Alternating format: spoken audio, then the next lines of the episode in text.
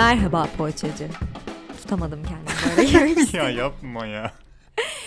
e, Sinepoli'den herkese merhaba. Bugün Tarkovski ve ideal ve inanç konusu üzerine bir podcast hazırladık size. Nasılsın Mami? Bu sefer lütfen iyi ol. Ya biraz iyi gibiyim ama yine ideal böyle bir iyiliği bak ideali programın içerisinde kullanmaya çalışıyor. İdeal bir iyilik mertebesine henüz ulaşamadım Enzel'ciğim. Sen nasılsın? Ben iyiyim her zamanki gibi.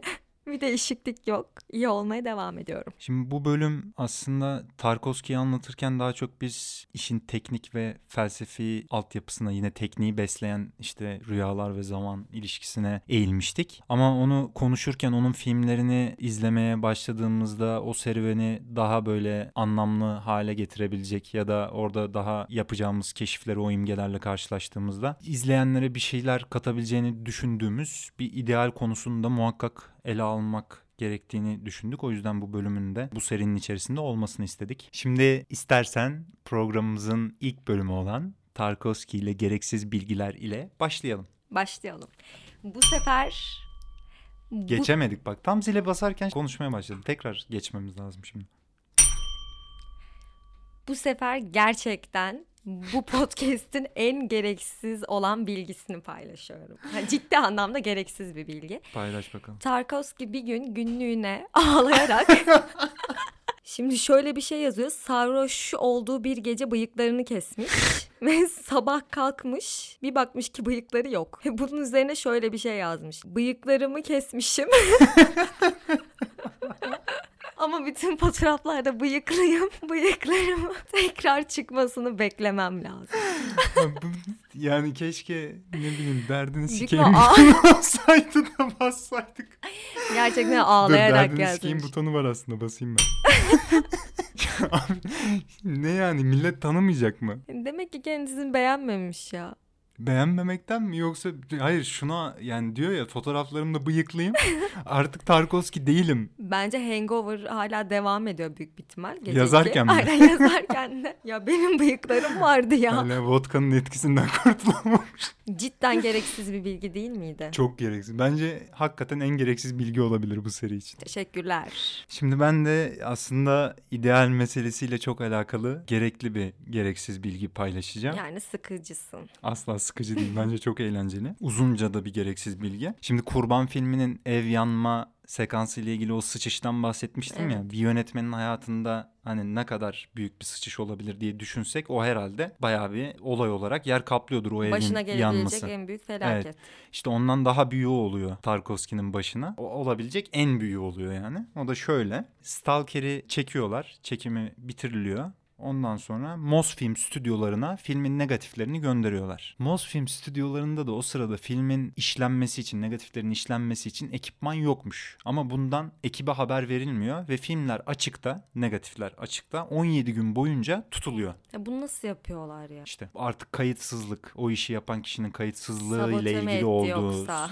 Öyle düşünüyor Tarkovski. Başka birinin sabote ettiğini, hatta Sovyet makamlarınca sabote edildiğini falan da düşünüyor. Ama en nihayetinde işte film 17 gün negatifler açıkta beklediği için işte bozuluyor. Bütün film neredeyse. Filmin yeniden çekilmesi gerekiyor. Facia. Facia şöyle bir de bugünkü Estonya bölgesinde çekiliyor film. Orada bir tane elektrik santraline çok yakın bir bölgede çekiliyor. Ve koşullar aslında orada çok şey. Zaten filmi izleyenler de bilirler. Oyuncular ve ekibin sağlık koşulları çok da gözetilmeden. Bataklık tıpkı... gibi su var ve garip bir yer ya orası. Evet zaten. evet son klibindeki dansçıların maruz kaldığı. Mabel Matiz Toy. Toy klibindeki dansçı kardeşlerimizin maruz kaldığı gibi ekip orada hakikaten sağlıksız koşullarda filmi tekrardan çekmek zorunda kalıyor ve Tarkovski hakikaten harap bitap bir halde çok sinirleniyor. Kimsenin bir umudu kalmıyor artık film tamamen yok olduğu için. Çok mutsuz oluyorlar ve neyse ki Sovyetler Birliği o Goskino'dan sen daha önce bahsetmiştin. E, yönetim kurulu sinema sanatıyla alakalı. Onlar 400 bin rublelik ek bir bütçe sağlıyorlar. Ek bir bütçeyle tekrardan çekilmesine karar veriyorlar filmlerin. Ama lanetler bitmiyor ve bu kez de yazın ortasında saçma sapan bir kar yağmaya başlıyor ve bir ya da bir buçuk ay yine ertelenmesi gerekiyor. Yine erteliyorlar çekimleri.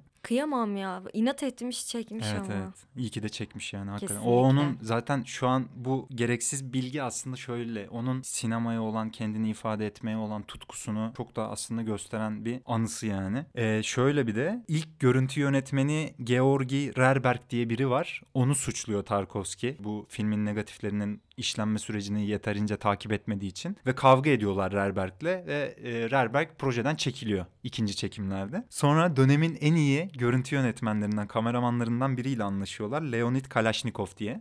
Kalaşnikov güzelmiş soyadı yalnız. çok güzel bir soyadı. Sonra Kalashnikov geliyor sete. İşte kar yağışı duruyor tekrardan çekmeye başlıyorlar filmi. Tarkovski'nin kendisinden ne istediğini anlamadığını söylüyor Tarkovski'ye ve ben bırakmak istiyorum projeyi diyor. Üçüncü kez. İkinci görüntü yönetmenini de bırakıyor ve Tarkovski şöyle diyor. Kalashnikov'un içtenliğinden dolayı kendisine çok teşekkür ettim. Bu ne ya? Üç kere sekteye uğradı film. evet evet. Vadim Yusov'la geçen bölümde anlattığımız hikayedeki gibi orada da teşekkür ediyor ya Vadim Yusov'a iç- içtenliğinden dolayı. Kalashnikov'a da teşekkür ediyor ve üçüncü görüntü yönetmeni olarak Alexander Kinyaznishkivs. Böyle Ki- dız dız dız. Bozdaroviç gibi. Çok zor okunması soy isminin kusura bakmasın beyefendi ve hayranları. Ve Tüm Slavlar. ve tüm Slav kardeşlerimiz. Ve film onunla birlikte toplamda sadece çekimleri 3 yılda tamamlanıyor. Sağlıksız koşullarından dolayı da filmin Tarkovski'nin en sevdiği oyuncusu Anatoly Solonitsin başta olmak üzere eşi Larissa ve kendisinin de o sağlıksız koşullar sonucunda kansere yakalanıp öldüğünü düşünen bununla ilgili bir teori var yani. Akciğer kanserine bundan dolayı yakalandığını Evet söyleyenler ilk de var. oyuncu ölüyor zaten. Evet. Ve onu da ya böyle üzülerek anlatıyor. Nostalji için çünkü ona da böyle bir rol düşünmüş. Hatta onun oynamasını istiyormuş Aynen. başrolde. O yüzden onsuz çekmek biraz O yüzden benim olmuş. için hatta Rusya öncesi ve sonrası diye ayrılıyor ama aynı zamanda Anatolia öncesi ve sonrası diye de bir gerçek evet, var diye evet. böyle Onun bir bir de geçen bölümde oyunculuk şeyinden bahsettik ya. Sinemada oyunculuk anlayışından. Onun Anatoly Solonitsy'nin şu yaklaşımından çok hayranlık duyuyormuş. Hiçbir zaman hiçbir hani sorgu sual olmazmış onda yani. Hani rolünü neden oynadığı gerekçesini hiç düşünmeden sürekli yaratıcılıkla böyle bir şeyler katmaya çalışırmış her episodda, her Aynen sekansta. yaşardı diyor hatta Hmm. o oynamazdı yaşardı. Beyefendinin de ruhunu böylece Evet. yad etmiş olalım. Şad olsun. O zaman geçiyoruz Tarkovski ve Twitter bölümümüze. Evet okuyorum o zaman. Oku bakalım. Bize nasıl bir seçki hazırladın bugün? Bu sefer şöyle bir şey seçtim. Merve Cemre Güler adlı kullanıcı tarafından 19 Ekim'de gece 1.51'de atılmış. Bazılarının kendi entelektüel itibarına katkı olsun diye mutat olarak bakın ne kadar rafine zevklerim var mesajlı paylaşımlar yaptığını düşünüyorum. İyi filmler, şarkılar, şiirler, yemekler, mekanlar vesaire vesaire. Hayır yani hep mi Tarkovski? Kimse mi arada güldür güldür izlemiyor? Yalnız böyle bir gerçek de var. Var var. Zaten çok basit Merhaba. bir gerçek aslında. Aynen merhaba ben sinema ile ilgileniyorum ve şimdi size Bergman'dan, Tarkovski'den, daha nicelerinden bir şeyler paylaşacağımdır. Aslında hanımefendinin tweet'i bizim şu anda yaptığımız programın da formatının aslında açıklayan bir şey. Evet bizim de tercih etmemizin nedeni belki de bu klişeyi aşmak mı? Hem öyle hem Burada de çünkü- aslında kimse hayatı öyle yaşamıyor. Biz yani en azından öyle yaşamıyoruz hayatı. Aynen Biraz öyle. kendimiz bir de zaten gibi olmak şey, istiyoruz altta yani. kendisi yorumda şey demiş. Bilerek tercih ettim Güldür Güldür ve Tarkovski'yi. Bunlar tam çünkü o klişe betim. Uç noktaları Aynen yani. uç noktalar yani. Ben geçiyorum o zaman tweetimi okumaya. Geç. Şimdi filmin adı ne kanka diye tane Twitter hesabı var. Bu böyle herhalde sinefil de değilim, eleştirmen de değilim işte. Beğendiğim filmleri paylaşıyorum gibi bir hesap konsepti içerisinde. Hatta bayağı film Twitter tayfa tarafından da takip edilen bir hesap. Bu arkadaş şöyle bir tweet atmış. Tarkovski'nin 2001'e ve Stanley Kubrick'e sinirlenip Solaris çekmesi. Zamanındaki dis atmalara bak. Güzel kardeşim. Seviye güzel. Bunu bana bırakın. Canımın içi. bir insan Kubrick'e diss atacağım diye film çeker mi sence? Böyle bir saçmalık olabilir mi yani? ya Tarkovski Ya koskoca hani adam Stanislav Lem'in romanından yola çıkarak bir sürü orada çatışmayı hem yazarla hem işte Sovyet yönetimiyle yaşayarak böyle bir film çekiyor. Bu arada yazar biliyorsun değil mi hani Allah cezanı vermesin Dostoyevski romanı gibi uzayda geçen Evet, film evet. yapmışsın benim kitabım böyle miydi diye bir de çayım girmiş. Evet, Solaris'ten biraz bahsedeceğiz zaten bu bölümde. Kelvin karakteri üzerinden. Ve şeyde Tarkovski de tersten şöyle diyor. Stanislav Lem izin verseydi ben o kozmik yolculuğu bile yapmayacaktım. Dünyada geçirecektim bütün filmi ama müsaade etmedi buna falan. Yani adam hala şeyi zorluyor. Ha? Onun yalınlık, sadelik ve doğallık anlayışıyla hani zıt bir şey olduğu için uzay mekiği, uzay mekiği görüntüsünü görüntüsü. hiç hoşnut değil o Sonradan da en az memnun kaldığı film aslında kendi filmografisinde Solaris olduğunu söylüyor zaten. Evet bunu kabul Ve etmiş. burada tabii ki o dönemdeki Soğuk Savaş'ın etkisiyle de böyle bir köpürtme var yani bu iki film arasında. Bütün eleştirmenlerde, gazetecilerde işte bakın Sovyetler Birliği işte 2001'e böyle bir filmle cevap verdi diye tartışma yaşatmaya çalışıyorlar ama Bir bunun de- sanatçılar düzleminde asla böyle bir durum yok yani. Tarkovski bunu tamamen reddediyor zaten. Ama bir röportajında şöyle bir şey gördüm resmen magazinsel bilgi yakalayıp şu an izleyicilerimize getirmek için Şiirsel Sinema diye bir derleme var, bir kitap var. Orada bütün Tarkovski'nin yıllar içerisinde yaptığı röportajları toparlamışlar. Orada Kubrick'in ismini arattım. PDF dokümanında. Kubrick'le ilgili bir röportajında bahsediyor sadece ve şöyle diyor aslında ben öyle karikatür gibi filmlerle ilgilenmiyorum diyor 2001 için. Hadi bakalım. Biz diyor gelecekle ilgili öngörü yapacak insanlar değiliz biz sanatçılar olarak diyor. Kubrick'in de bunu ben çok iyi bir şekilde sezdim geleceği der gibi bu filmi bu şekilde sunmasını diyor. Benim sanat anlayışımla uyumlu değil diyor. Güzel Ya bir dis bir şey dis yapmış. olduğunu söyleyebiliriz ama koskoca bir filmle dis atması gibi bir Bu şey arada yok yani. bence Tarkovski'ye de ilk başlarken genelde insanlar Solaris'ten başlıyor ya. Hı hı. Nedeni Kubrick olabilir biliyor musun? Tabii tabii bu köpürtmenin de etkisi var. Bir de Aynen. Stanislav Lem'in romanının popülerliğinin de tabii ki Aynen bence. ikisinin de bayağı bir etkisi var Evet. bence. O zaman geçiyoruz bölümümüzün ana konusunu tartışmaya. Evet. Tarkovski ve ideal meselesi. Şöyle başlayalım mı? Başlayalım. Başlayalım. Sen dersin de hayır der miyiz? Buyur. Şimdi bir röportajında Tarkovski'ye sanat nedir diye sormuşlar. O da bu soruyu cevaplamadan önce aslında başka büyük bir soruyu cevaplamamız gerektiğini söylüyor. Ve insanın bu dünyadaki yaşamının anlamı ne? Hı hı. Bu konu üzerine ilk önce düşünmemiz lazım diyor. Hani sanat ilişkin bir düşünce oluşmadan önce. Bunu şöyle açıklıyor. Belki de dünyaya yaşam yani yaşamımızın spiritüel yanını zenginleştirmek için gelmişizdir diyor. Eğer yaşamımızın yöneldiği nokta zenginleşme ise sanatta oraya ulaşmak için bize aracı olacak şeydir diyor. Sanatı böyle tanımlıyor. Yani seni manevi olarak o zenginliğe ulaşman için bir yol aracı olarak görüyor. Ya sanat bu süreçte insana yardım etmesi gereken bir şey.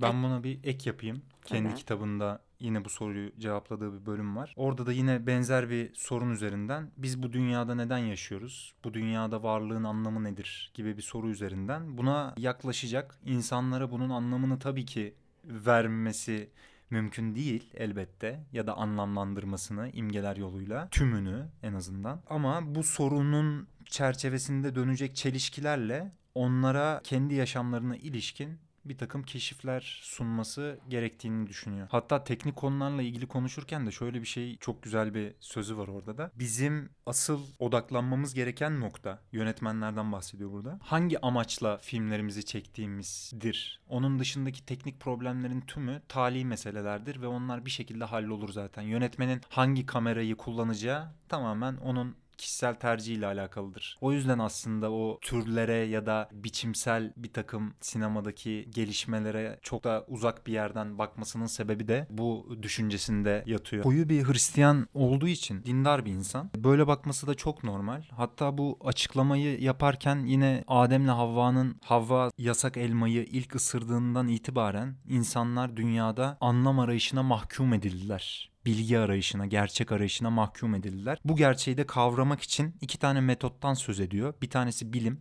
diğeri de sanat. Bilim bize bunları deneylerle, mantıksal önermelerle bunlara ulaştırmaya çalışmamıza vesile olurken sanatsa yaratacağı imgelerle, e, yaratacağı hierogliflerle, hieroglif kullanımı var orada imgeyi nitelendirmesi açısından. Hierogliflerle bu keşifte bize yardımcı olurlar. İkisinin başka da bir ortak noktası yoktur aslında. Yöntemleri tamamen birbiriyle aykırıdır. Hatta bunun üstünden bilimin deney yollu bir yöntemlerinin oluşuyla sanatta deneyin yapılamayacağına ilişkin bir söylemi var. Hatta burada deneysel ve avantgard sanata bayağı bir tokatlayıp geçirdiği hiç memnun olmadığı bu düşünceler toplamından bölümleri de var kendi tartışması içerisinde. Ve bilgi hayattaki asıl amacımıza karşı hatta dikkatimizi dağıtan bir şeydir diyor. Hı hı. Ne kadar fazla şey bilirsen o kadar az şey bildiğini aslında farkına varırsın ve ufuk çizgisi ne kadar derine dalarsan o kadar daralıyor. İşte bu bir- konuda çok ben katılamıyorum kendisine. Çünkü kendisi de kendi sanat anlayışını açıklamak için aslında bunu da bilerek kitabın başında diyor bunu yapmam ne kadar doğru acaba ben bir sanatçıyım çünkü. Burada ben acaba kendi görüşlerimi bir kalıp içerisine koyup sanki sanat böyle yapılır mı diyorum aslında hiç böyle bir şey yapmak istemiyorum gibi bu paradoksun da farkında kendisi. Ya bizim bu anlamı hayatın anlamlandırılması düşün, düşünürken muhakkak paradigmalara ihtiyacımız onun dediği gibi işte dünyayı algılayabilmek için duyumsayabilmek için sadece zarif bir ruha sahip olmak yeterlidir diyor Tarkovski ve e, bunu da maneviyatla inançla ve umutla ilişkilendiriyor zaten. Aslında öyle olmuyor. Kendi sinemasını da biz izlediğimizde onun o maneviyata nasıl yaklaştığını anlayabilmek için en azından bu paradigmalara şu anda bu podcast'i yapma amacımız da bu zaten. İhtiyacımız var. Hani dünyaya nasıl bakacağımızı, dünyaya hangi gözle duyumsayabileceğimizi en Ama azından bence- bir algılamamız lazım. Konuyu çok güzel bir yere getirdin aslında. Estağfurullah yani getirdiysek beraber getirmişizdir. Nereye getirdik? Şöyle bir yere getirdin. Asla cevabı olmayan bir ikilem aslında. Eylem mi bilgiyi önceler yoksa bilgi mi eylemi önceler? Evet ben de bunu demek istiyorum işte evet doğru. Mesela Tarkovski üzerinden düşünecek olursak bu ikileme Tarkovski'nin kitaplarında, röportajlarında ya da verdiği demeçlere baktığın zaman bir şeyi anlatmak istediğinde, bir kavramı açıklamak istediğinde en basit şekilde ifade ediyor bunu. Ne gibi bir kavramdan bahsediyorsun mesela örnek verebilir misin? Mesela işte filmlerinde de konu olarak sürekli işlediği birlik kavramı, birlik konusu. İnsanların ya da cemaatin iyiliğine, cemaatin birliğine yönelik çalışma, onun uğruna fedakarlık yapma kavramından söz ediyorsun. Aynen yani toplum için kendini feda etmeye gelecek kadar hı. ileri Tamam, konulara tamam, anladım. geliyor. Filmlerine baktığın zaman yani filmlerini de eğer eyleme olarak kabul edersek e, Ya da o karakterlerin o anda gerçekleştirdiği eylemler olarak düşünebiliriz zaten. Aynen öyle de düşünebiliriz. Filmlerinde bu anlattığı şeyi, eylemiyle anlattığı şeyi çok daha kapsamlı, katmanlı. Evet e, kesin açık bir bak buna var ya şekilde- kesinlikle katılıyorum. Hatta şöyle bir şey var. Mesela kendi düşüncesini böyle kavramsallaştırdığı, anlattığı yerler idealle ilgili düşüncesini röportajlarında da şeye benziyor yani. Yavrum kalkın iki rekat namaz kılın da hani biraz bir Allah için bir şey yapın bugün demeye gelen mesela bir örnek vereceğim bununla ilgili. Diyor ki ben hatırlamıyorum yerini. Bir yerde işte bir köylüyle karşılaşmış. Köylüye demiş ki işte ne yapıyorsun burada? Köylü de demiş ki ben tarım yapıyorum. Tarımla uğraşıyorum çiftçilik yapıyorum. Niye yapıyorsun bunu? İşte Getirisinin olmamasına rağmen bizim bu ürünlere ihtiyacımız var. Benim insanlara bu ürünleri bir şekilde ulaştırmam lazım. Ve diyor ki işte Tarkovski bu iki rekat namaz örneğine bağlı benzer bir şekilde. Ziraatı da sevdiği için tabii. Evet, kesin tabii canım. fikri vardır. Tabii geldik döndük dolaştık yine çiftçiliğe. İşte bu adam gibi hepimizin çok kıymetli zaten bu görüş de yani. Bu adam gibi hepimizin bir birlik çerçevesinde kendi yeteneklerimiz neye bizi sevk ediyorsa o yeteneklerle bu birliğin iyiye ulaşmasına, güzele ulaşmasına katkı sağlamamız lazım. O da diyor ki kendi filmlerimi ben yaparken bir röportajında yine peygambervari insanlara sanki bir şey söylüyormuşum, bir şey öğretmeye çalışıyormuşum gibi dayatılan bu sıfatları kabul etmiyorum. Ben bana Tanrım bir dua etme metodu bağışlamış. Dua etme yeteneği bağışlamış. Bunu da şiirsel düşünmeyle, sanatla yapmayı bağışlamış. Katedralde insanlar gidip nasıl kendileri için dua ediyorlarsa ben de filmlerimde insanlık için dua ediyorum sadece diyor mesela. Kendisi şöyle bir şey söylüyor. Yani sanatın işlevlerinden biri bilgilenme. Bu bilgilenme diyor derin bir sarsılma ve katarsis etkisiyle olur filmlerde diyor. O yüzden de, de hayatın anlamını aramaktan vazgeçmiş olan modern sanat sanatçılarının, daha sonra modern dönem sanatçılarını eleştiriyor. Şöyle bir yerden eleştiriyor. Siz diyor kendi düşüncelerinizi onaylatmak ve kendi düşüncelerinizi dayatmak adına filmler yapıyorsunuz. Hayatın anlamını arayış konusundan tamamen sapmış bir şekilde olduğunuz için de yanlış yoldasınız diyor. Yani Çünkü şöyle orada bu modern sanatın yapılış aşamasının bu kadar deşifre edilmesi ve bunun üzerinden biz ne kadar egzotik insanlarız bakın biz ne kadar değişik kişiliklere sahibiz demesini sanatçının yanlış buluyor ama bir yandan da e, sanatçının kendi öznel ve kişisel tarihinden beslenerek sanatını yapması gerektiğini dayattığı için hem de bir ideal uğruna, bir birliğe hizmet etme uğruna Tarkovski'nin sanatı biraz daha bireysellikle özdeşleşebilir. Öznellik de denilebilir buna aslında. Ay öznellik Ama daha bu doğru tip galiba. e, tamamen toplumdan ya da cemaatten tamamen kopuk sadece kişiliklerin olumlanmasına indirgenmiş modern sanat formlarını tabii ki kendisi benimsemiyor. Uzak duruyor yani bundan. Şimdi burada birliğe katılma, köklere dönme meselesiyle ilgili Solaris'ten biraz bahsetmek istiyorum kısaca. Bu tabii ki spoiler içerecek burası. Hatta en önemli kısmını içerecek filmin. Sonundan bahsedeceğim çünkü. Solaris'i hala izlemeyen varsa biraz ileri sarabilir şu anda. Şimdi Solaris'te Chris Kelvin diye psikolog var. Baş karakter. Hatta bu şöyle de bir yandan enteresan. Yine Tarkovski mühürlenmiş zamanda şey diyor ya yine iki rekat namaz örneğine benzer bir şekilde şu an insanların bu kadar para verip neden psikologlara gittiklerini anlamıyorum. Gidip aslında bir papazla konuşsalar bütün sorun çözülecek Ay evet o gibi bir bakışı var. en Hani bizim. Doğukan'la yaptığımız bölüm hani beyefendinin ruhuna biraz saygısızlık oldu gibi düşünmeye başladım. Burada da aslında Chris Kelvin bilimselliği yani akılla, analizle çözüme ulaşmayı temsil eden bir karakter gibi başlangıçta beliriyor filmin başında. Ama Kelvin'in şöyle bir şeyi var. Tarkovski de bunu söylüyor zaten. Bir zayıflığı da var Kelvin'in. Çözüm arayışı da var. Tam olarak emin olamadığı, neyin hakiki olduğuna dair e, hayatla ilgili pişmanlıkları, geçmişiyle ilgili hesaplaşamadığı bir takım olaylar da var. Solaris'i araştıran, Solaris de bu arada ne olduğu bilinmeyen gizemli bir okyanus. Dünyanın bilmem ne kadar uzağında. Oraya bir tane uzay aracı gönderilmiş. Bu uzay aracı da Solaris'le ilgili araştırmalar yap- yapıyor. Gelen bilgilere göre orada bir şeyler yolunda gitmiyor ve birinin gidip artık bu çalışmaya devam edilip edilmeyeceğine dair bilgi vermesi lazım. Çünkü bir sürü para harcanmış ve hiçbir şey anlayamıyoruz biz buradan. Klasik pragmatik bilimsel yaklaşım yani. Tarkovski bunu zaten hep eleştirel bir gözle sunuyor bunu. Artık bu çalışmaya devam edeceğiz mi etmeyeceğiz mi? Bu psikoloğun oradaki astronotlarla konuşmasına ve onun raporuna göre karar verilecek. Chris Kelvin sonra kozmik yolculuğa başlıyor. Gidiyor oradaki uzay aracına. Solaris'in yakınındaki. Ve burada yine enteresan bir şekilde hayatın en büyük gizlerinden biri romantik bir ilişkisinin ölen eşinin Solaris tarafından yeniden canlandırılmış, cisimleştirilmiş e, haliyle karşılaşıyor. Bu karşılaşmayla birlikte aslında ölmüş olan eşiyle işte yaptığı geçmişte e, ona pişmanlık hissi veren, ona davranışlarındaki hataları gözden geçirmesine, hayatını yeniden bir gözden geçirmesine vesile olan durumla baş başa kalıyor. Bu buralar gerçekten çok ağır psikolojik derinliği çok güçlü olan bölümler zaten filmde de. Ve en nihayetinde aslında şuraya varıyor iş. Kelvin ondan istenen bilimsel analiz metodundan tamamen vazgeçerek bu bilinmezliği kucaklama haline dönüşüyor. Onunla bütünleşmeye çalışıyor. Ve filmin sonunda da o Paint'te yapılmış gibi bir kare var. Gerçekten öyle. Çok kötü bir teknoloji ya. 2001'i Hmm. neden daha çok sevdim?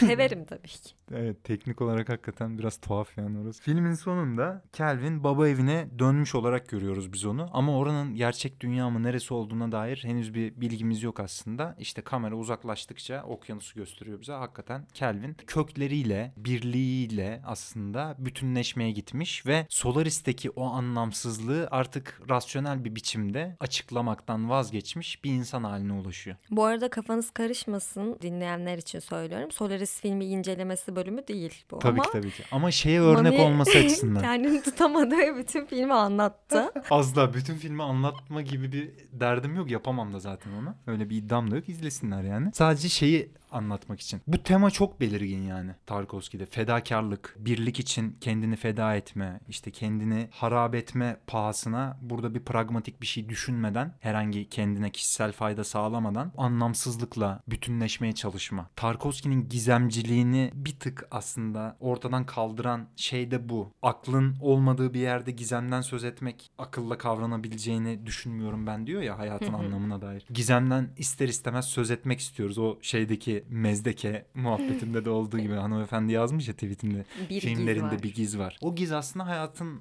kendi gizinden kaynaklanan bir şey. Ekstra Tarkovski'nin bir çabası yok bunun için Evet yani. yani, bu- Hayatın o kendi- öyle duyumsuyor yani Evet. hayatı. Bunu açıklarken de işte e, herhangi bir rasyonel düşünceli bir paradigmayla açıklanabileceğine, bir bakış açısıyla açıklanabileceğine inanmadığı için Kelvin'in bu bütünleşme durumu aslında onun o birliğe az önce çiftçilik yapan beyefendiden biraz daha derinlikli bir anlam oluşturduğu için örnek vermek istedim yani. Tabii burada yine bir okuma yapıyorum. Sadece tek bir bir tane yani yapıyorum ve bunun yine hakikaten binlercesi bile yapılabilir e, Solaris'le alakalı. Şeyin de Solaris'in de aslında birlik derken orada bütünlüğü temsil eden bir okyanus gibi düşünerek söylüyorum. Yoksa yine başka filmlerinde daha çok insanlığın birliğine ya da cemaatin faydasına yapılan eylemleri daha net bir şekilde ifade ettiği çok fazla şey var. Burada sadece Solaris üzerinden e, bir örneklendirme yapmaya çalışıyorum. Bu arada aklıma nostaljiye geldi. Orada Hı da. Domenico karakterinin evinde bir artı bir eşittir bir yazan Hı hı. bir Hı hı. tablo vardı.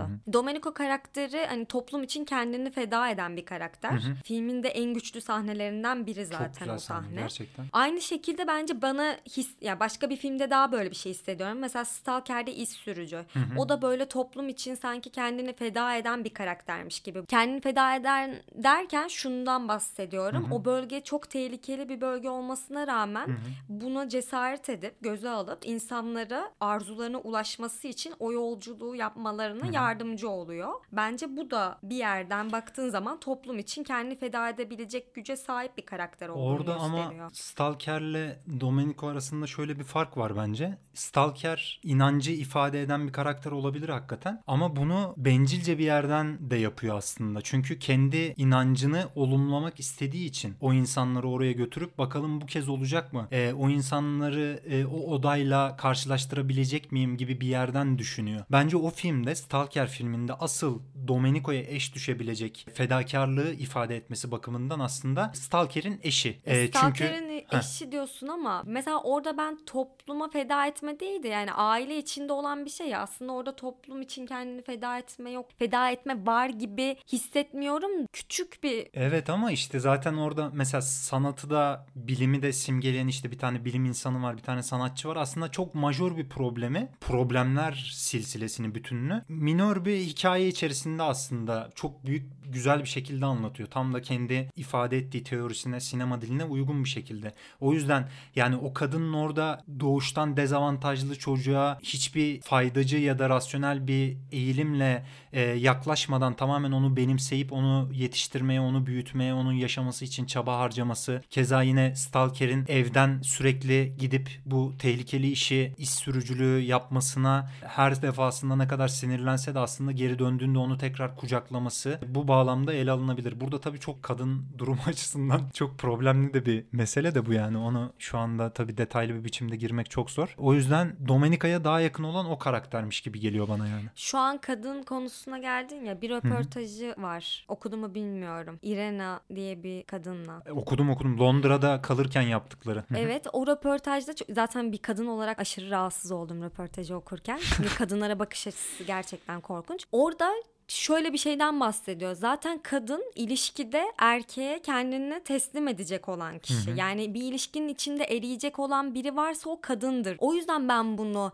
senin dediğin yerden bakmıyorum. Yani Tarkovski burada kadın erkek ilişkisinde kadının durumunu ele alacak şekilde. Evet, öyle bir- Belki Tarkovski'nin bu düşüncesini bildiğim için de böyle bakıyor Hı hı. olabilirim. O yüzden ben topluma kendini feda eden bir karakter olarak görmüyorum. Çünkü Tarkovski'nin zaten kadın erkek ilişkisinde kadını koyduğu konum çok Hı hı. korkunç Çok özcü, bir yer özcü olduğu bir yerden için. baktığı için doğru söylüyorsun. Ya tabii böyle bir yanı var ama ben daha büyük bir şeyi ifade ettiği için Stalker aslında e, hani o kadının bu çabasını da böyle yorumlayabiliriz diye düşünüyorum. Bu zaten bir yorum yani şu anda aslında bir okuma yapıyoruz yani bunun bir sürü çeşidi yapılabilir. Domenico da tabii ki çok daha belirgin çünkü sahnedeki mizansen tamamen onun üstüne kurulu ve aslında o karakterin o filmdeki varlığı da e, bu çelişkiyi ve fedakarlıkla işte bencillik arasındaki çelişkiyi ifade edebilmesi bakımından konulmuş bir karakter. Çok daha e, gün yüzünde bu yani. Orada bir de Domenico'nun şöyle de bir sahnesi var. Orası da benim çok hoşuma gidiyor Evet. mesela. Ay kesin bak tam 1 2 3 deyince söyleyelim. Bisiklet Evet sahnesi. bisiklet sahnesi. Havada duran bir bisikleti sürmeye devam etme hali. Bu da aslında o tamamen mantıksız düzlemde işte Ya o eylemi yapmaya. yokken Evet. aslında ne, Çok orada güzel bir- bence metafor olarak şunu söylüyor olabilir hani bilime karşı da bir bakış açısı şey ya bilim bizim ilerlememizi sağladı diyorsunuz da aslında sadece gücü elimizde tutmak için araçlar yaratmamıza Evet, evet. neden oldu ve bu da bir ilerleme değil buna mı ilerleme diyorsunuz daha vahşi hale geldik hatta diyor. Kurban filminde de şöyle bir sahne vardı Otto karakteri işte postacı gerçek üzerine bir konu geçiyor. Gerçek nedir diye bir tablo üzerinden. Alexandra'ya gelen doğum günü hediyesi bir tablo var. Onun üzerinden konuşurken o da şöyle bir şeyden bahsediyor. Bir hamam böceği bir yuvarlak bir cismin etrafında şu an hatırlayamadım cismi tabaktı galiba. Tabağın etrafında yürüyor. Aslında o ilerleme kat ediyor. Düz İler- bir yolda olduğunu Aynen düz zannediyor. bir yolda olduğunu zannediyor ama aslında aynı dönüp yerde duruyor. dönüp duruyor. Eski olmasına rağmen Tarkovski'nin filmlerinin hala bu kadar tartışılan bir yönetmen olmasının sebepleri de işlediği konularla çok bağlantılı. Çünkü bu sorunlar insanlar yaşadığı sürece sürekli cevap aranan sorular olmaya devam edecek zaten. Bu ilerleme ve modernizm meselesi de önemli. Modernizm ve ilerlemeye de karşı kendisi zaten. Modernizm ve ilerlemenin aslında bize konfor dışında hayatlarımızı anlamlandırmamıza, bizim iç dünyamızı, ruhsal dengemizi bulmamıza hiçbir faydasının olmadığını düşünüyor. Hatta atalarımızın belki bizden daha manevi değerlerle birlik duygusuyla birlikte yaşadıkları. Tabii geçmişi düşünürken bu tip romantik düşüncelere kapılmak her zaman çok doğaldır yani. Biraz Russocu bir bakış açısıyla yani. Bir görüşü de var. Modernizmle ilgili ve ilerlemeyle ilgili görüşü felsefi anlamda böyle. Zaten onun sinema filmi çekmeye ve yönetmenliğe dair söyledikleri de aslında bu düşüncesiyle çok ortaklaşıyor bence. Çünkü bir metoda Hollywood gibi mesela bir tekniğe ya da kalıplaştırılmış bir şeyin içerisinde bütün insanların aynı benzer üretimleri yapmasına da karşı olması anlamında sineması ile ilgili de böyle bir bağlantı var yani. Çünkü sanatçının her zaman öznel bir yerden, kişisel bir yerden yola çıkması gerektiği ve teknik gibi detayların her zaman tali, ikincil meseleler olmasını söylemesi de burada aslında tutarlı bir seyir izliyor yani. Burada ya bilimde sezgi ve sanattaki sezgiyi de ayırırken Hı hı. sanattaki sezgiyi bildiğin inanç, iman, gücü, Tabii, tabii. din olarak görüyor. Hı hı. İnancı olmayan bir sanatçıyı da kör bir ressama benzetiyor. Ya bunlar tabii çok büyük sözler ve kör bir ressamın gökkuşağından bahsetmesi kadar saçma bir şey yoktur tarzı bir mühürlenmiş zamanda bu anlama gelebilecek bir şeyden bahsed. Ne kadar bahsedebilir ki kör bir sanatçı gökkuşağından? Yani- Çok saçma değil aslında dediği şey. Ama işte o de sezgiyi yani çok büyük inançla yani. evet, inançla Hani- sadece bağdaştırması Belki bölümün adına o yüzden ideal demeye istemem de onunla kaynaklıydı. Ya bu illa bir teolojik bağlamda ele alınması gerekmiyor belki de bu inanç konusunun. Bu umudu insanlar başka bağlamlarda da hani bulabilirler Ha, bu arada. Tarkovski zaten bunu da söylüyor. Evet evet. Buradaki inanç sadece bir dine bağlı inanç değil. Yani gök tanrı olan bir inanç da değil. Bu umuttur. Başka Yani insanı nasıl yani neden intihar etmeyeceğimizi aslında açıklamaya çalışmak gibi bir şey diyebiliriz. Bunu bir röportajında kullanıyor. Çünkü sanat zaten insanı ölüme hazırlaması gerekiyor. Ölüm korkusuyla yüzleşmeden önce hayatın üstün ereği nedir? Ve bu idealle mevcut maddi dünyada ulaşamayacağımız bu ideale karşı nasıl ruhumuzu dengeleyebiliriz? Çünkü ruh her zaman bir uyum ister onun görüşüne göre ve dünyada insanın zihninde istedikleriyle elde edebildikleri arasında sürekli bir uyumsuzluk vardır. Bu uyum sürecini yakalama noktasında sanat insana yardımcı olur. hani sanat insanı ölüme hazırlar dedin ya. Hı hı. Bu da en çok bilinen sözlerden biri bu arada Tarkovski hakkında. Yani Twitter'a Tarkovski yaz.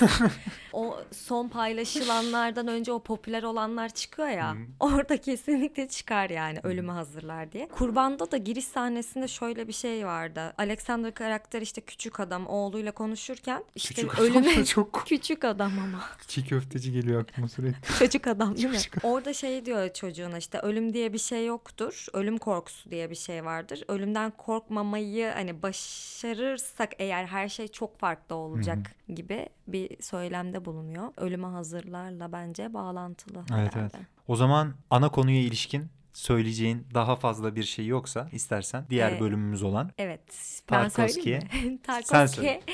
Evet bir dakika zili de önüne almışsın. ne güzel. Ben hiç basmayayım. Ben hiç bölüme geçiş yapmayayım. yapma. O zaman Tarkovski'ye gelen mektuplar.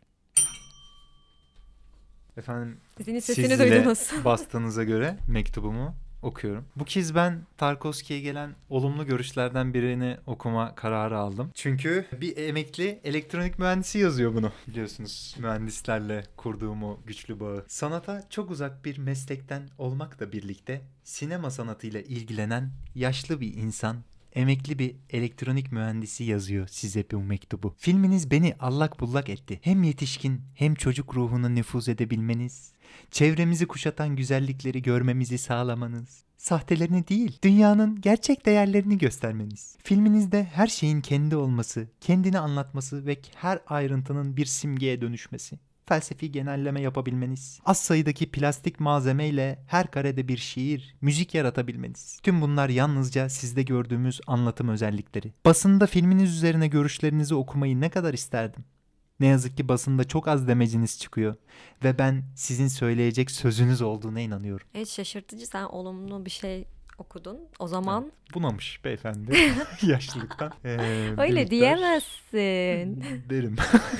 o zaman ben de bir değişiklik yapıp olumsuz bir görüş okuyayım. Oku bakalım.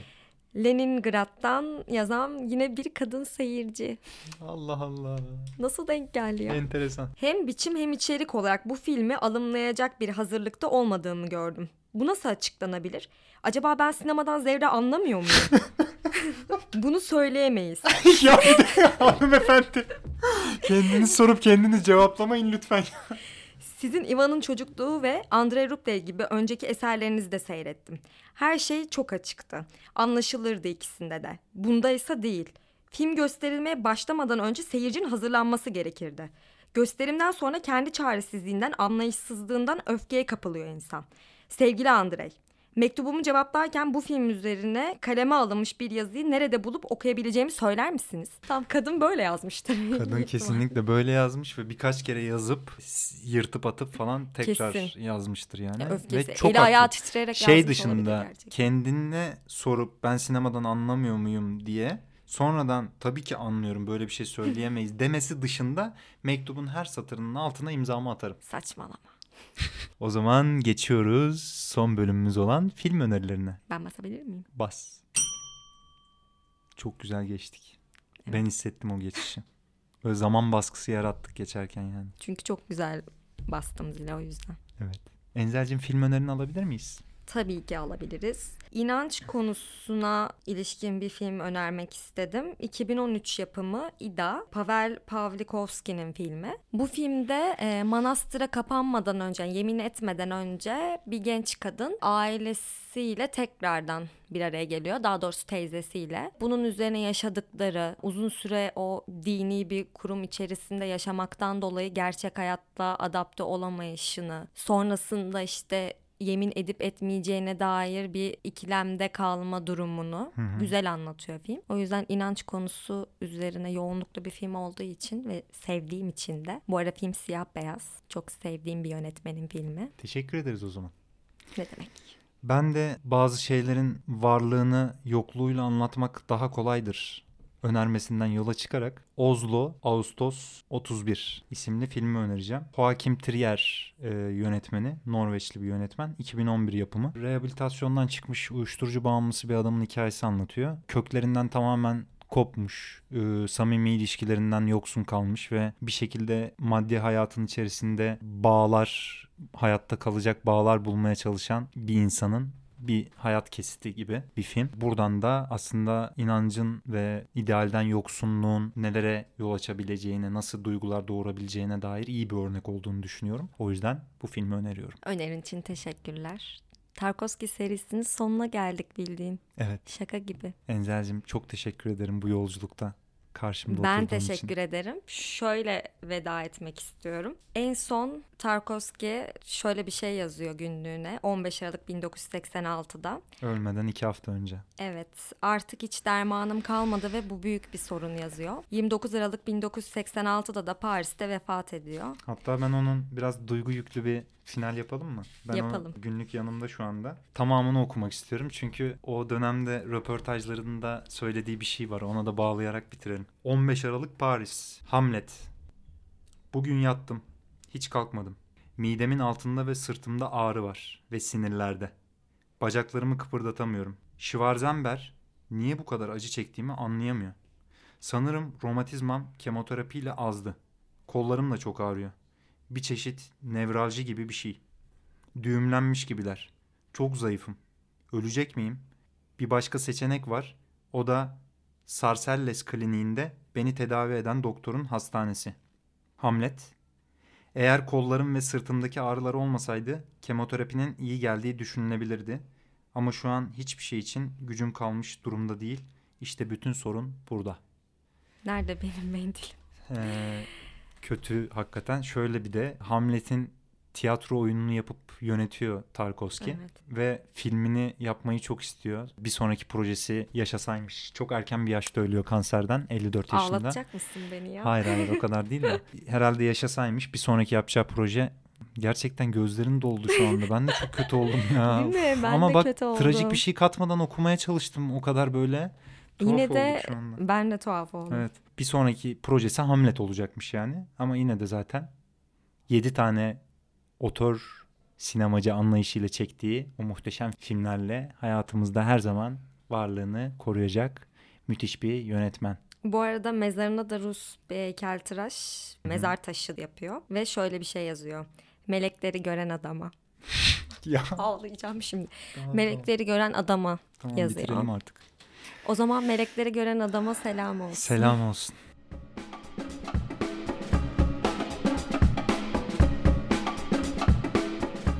Bugamundi sundu.